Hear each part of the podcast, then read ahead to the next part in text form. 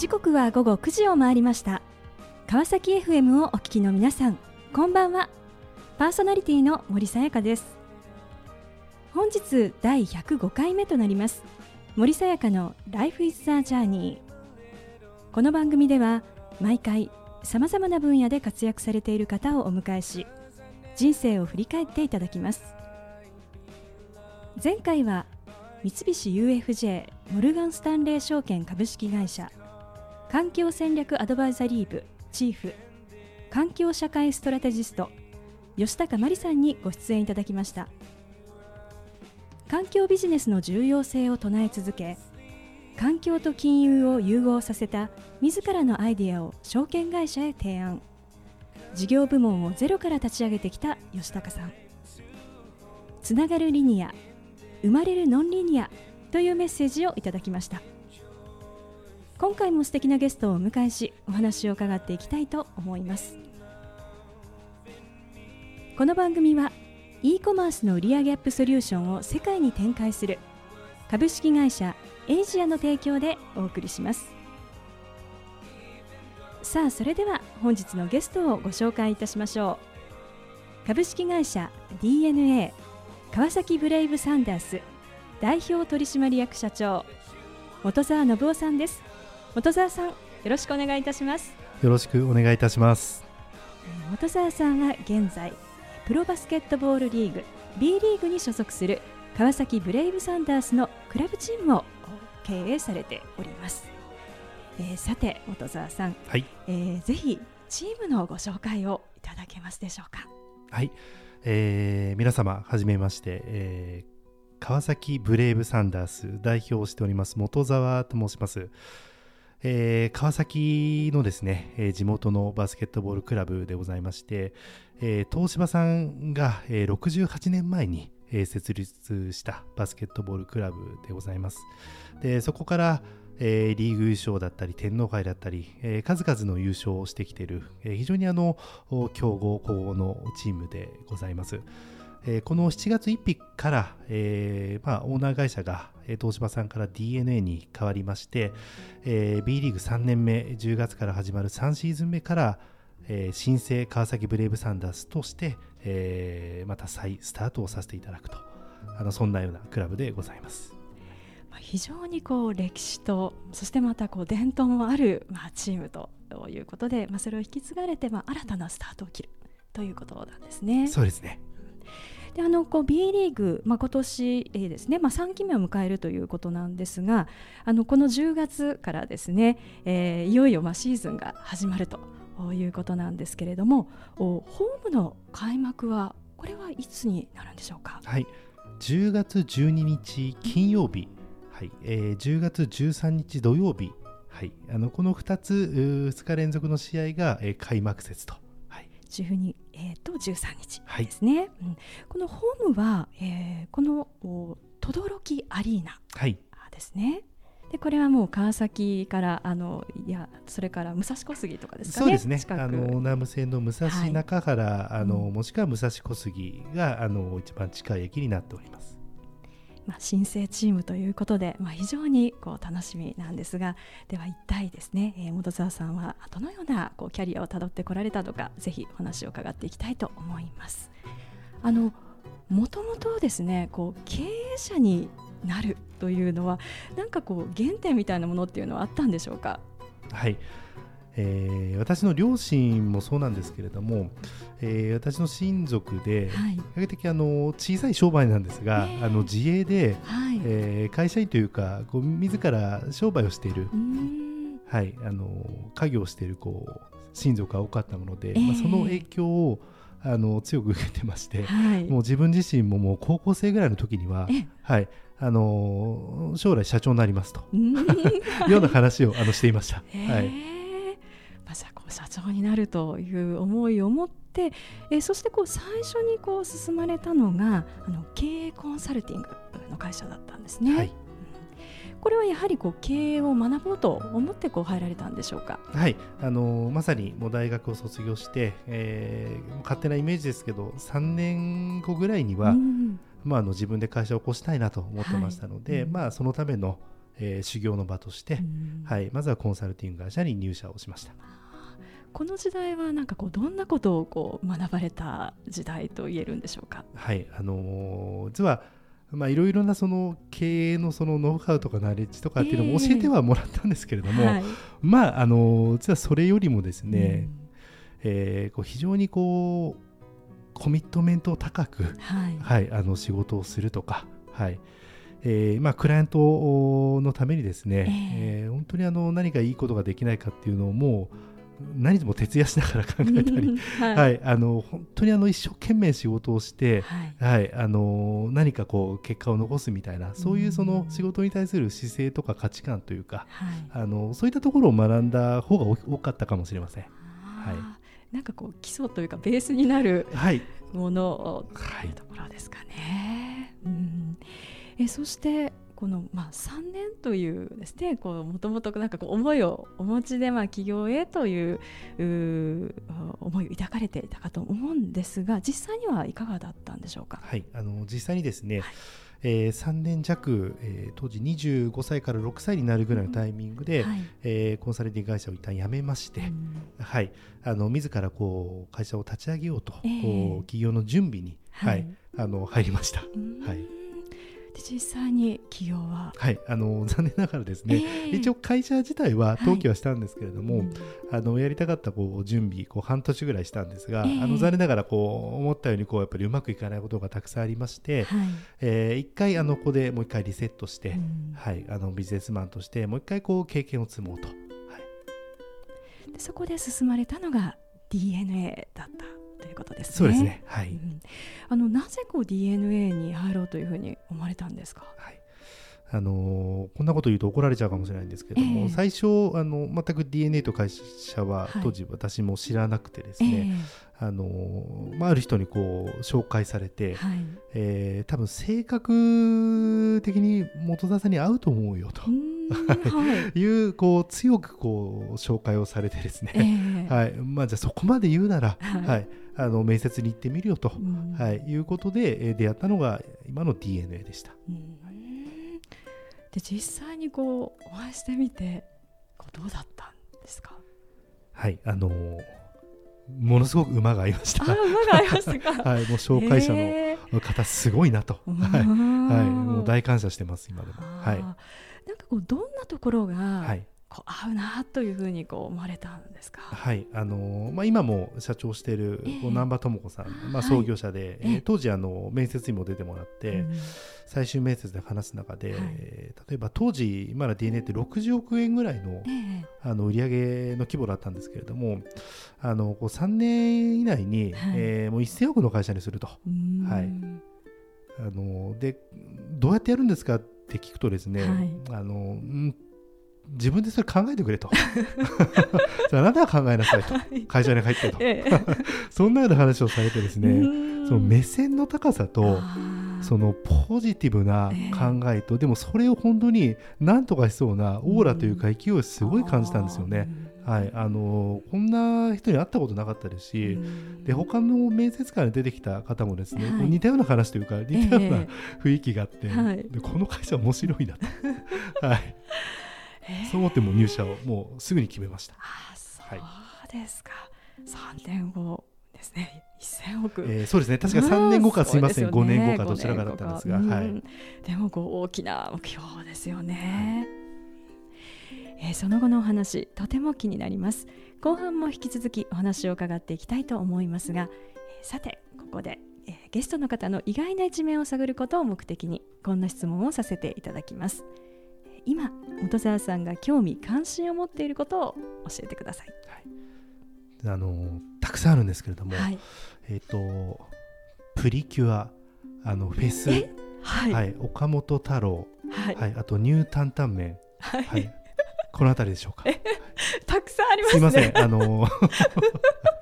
まとまりがなくて、はい、中でも一押しはですね、はい、そうだな、プリキュアかもしれないですね。プリキュアですか。は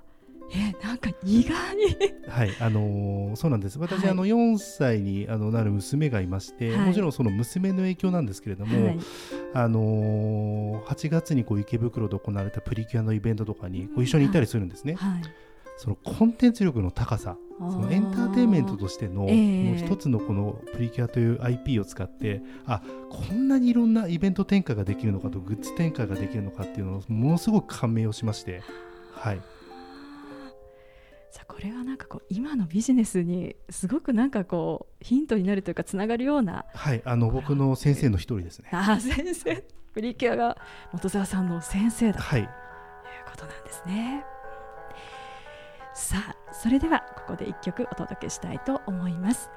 1 o'clock で Wherever You Are。 さあ、後半も引き続き株式会社 DeNA 川崎ブレイブサンダース代表取締役社長本沢信夫さんにお話を伺っていきたいと思います。さて、前半は経営コンサルティング、そしてDeNA ご入社をされたというところまでお話をしていただきました。で、DeNA にご入社された後ですね、実はこういろいろなこう新規のこう事業をこう立ち上げられるということで、さまざまなご経験をされていたということなんですが、その中で中途採用の部署を立ち上げられたと、はい、これはご自身で希望して立ち上げたものなんでしょうか。また希望はしてなくてですね、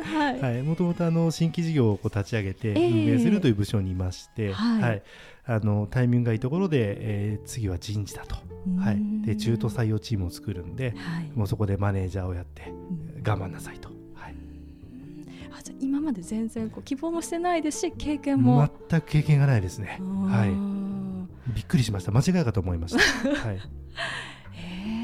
でもこう何もこう経験していないものに対してこうどんな風にこう取り組んでいかれたんですか。はい、もう僕の中では一つもう部署も立ち上げて、はい、まだ DeNA の中でも中途採用っていうもの自体が確立されてなかったので、もうそれをしっかり確立する一つの新規事業だなと、はい、思う気持ちで取り組みました。もうひたすら分かんないことだらけだったので、もうプライドも何ももう嗅ぎ捨てて、はい、本当に知ってる方に、本当にもう一生懸命ですね、はい、教えてもらいました。その採用の仕方とは人事とは、はい、人を例えば面接をするコツだったりとか、はい、教えてもらうと、はい、もうひたすらお願いして、社内の知ってる方はもちろんですけれども、はい、その社外の方、はい、もうですね、いろいろこう詳しい方見つけて、はいはい、夜食事に誘いながら、はい、ひたすら教えてもらったりとか、はい、でもやっぱりこう教えてくださいって言ってこう人はこう教えてくださるものなんでしょうか。はい、多分僕は怖かったんだと思いますね。怖かった、はい、もうすごい形相で、教えてくださいっていう教えないと何されるかわからないなっていう、ね、はい、でもやっぱりこう熱意とか、はい、やっぱりそういったものがすごくこう伝わっていた、はい、っていうことなんですね。そうですね、もう本当にもう切羽詰まってたので、やっぱりその熱意というか、はいはい、は伝わったんだと思います。は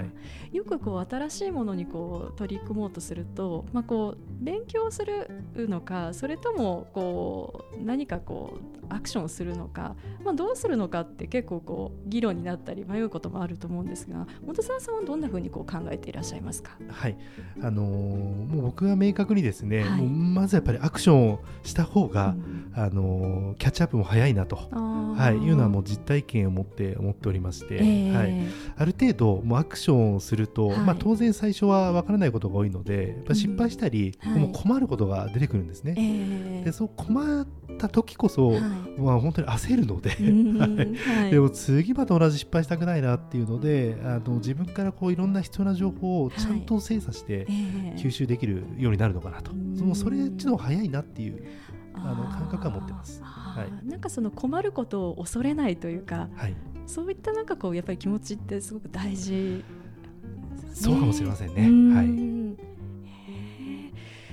そうした中でですね、こう中途採用のこう部署を立ち上げられ、そして、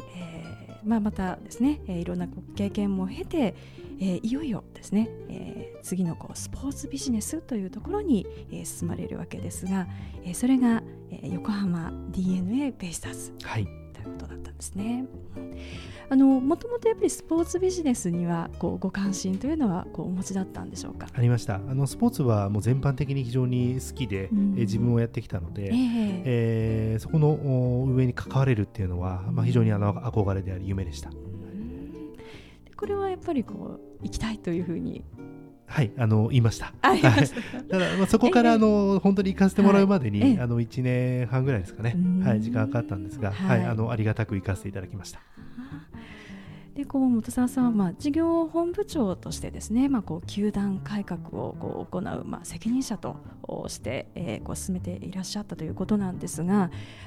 最初にですねこのベイスターズにこう、会社に入った時ですね、なんかどんなことをこう感じられたんでしょうか。今までこう DeNA という、インターネットの会社で、比較的こう最前線でかつ、インターネット上の、バーチャルな世界でいろいろ売り上げを立てたりということが多かったんですが、もう全くの真逆で非常にリアルな全てやることなすことこう顔が見える業界だなというのが、もうとにかく一番大きな驚きでした。顔が見える、お客さんの顔も、もうスタジアム行ったらもちろん分かりますし、もうスポンサーさんとも、電話メールなんてもうとんでもなくてですね、もうとにかく会って、商談をするっていうのがもう基本ですし、もう地域のいろんな支えてくださる方がいて、やっぱり基本的にはやっぱりフェイストゥフェイスで顔を合わせてやるっていう仕事が基本でしたので、その違いは大きくありました。やっぱりこう今までのいたこうビジネス環境とはもう全く違うですね。これは人も全然違う。そうですね。一緒に働くメンバーも、やっぱりプロ野球業界もずっと古くから、球団にいる職員もいますし、新しく入った職員もいますし、いろんなメンバーの中でやってました。やっぱりこうスポーツの世界、しかもこうやっぱり伝統のあるこのプロ野球の世界でですね、このどうやってこう学びですね、こう改革をこう前に進めていったんでしょうか。やはりこう一緒に働くメンバーと、一定の信頼感がないと、なかなかこう組織をリードするっては難しいなというところもありましたので、ちょうど半年ぐらいですかね、はとにかくキャッチアップして、このプロ野球ビジネスとはどういうものなのか、ベイスターズはどういうものなのか、どういうことが良くてどういうことが悪いのかというのをですね、もうひたすら学んで、いろんな人と議論して、時にはうっとうしがられながら、いろんな話をする中で、まずはそこに、キャッチアップをしました。やっぱりこうコミュニケーションをとって、例えばこう使う言葉も共通のなんかこう言語みたいなものを見つけるとか、そういったところなんでしょうか。たくさんありますね。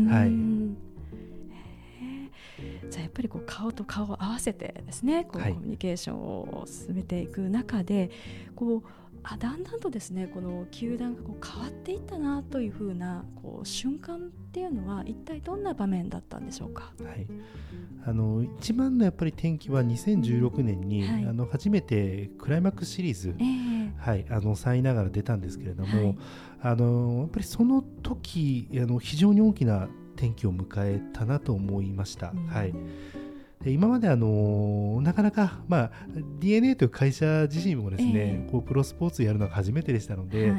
果たしてうまくいくのかと、いうふうに思われた方もたくさんいらっしゃったと思うんですけれども、その2016年のクライマックス進出、あと非常にビジネス的にもたくさんのお客さんに、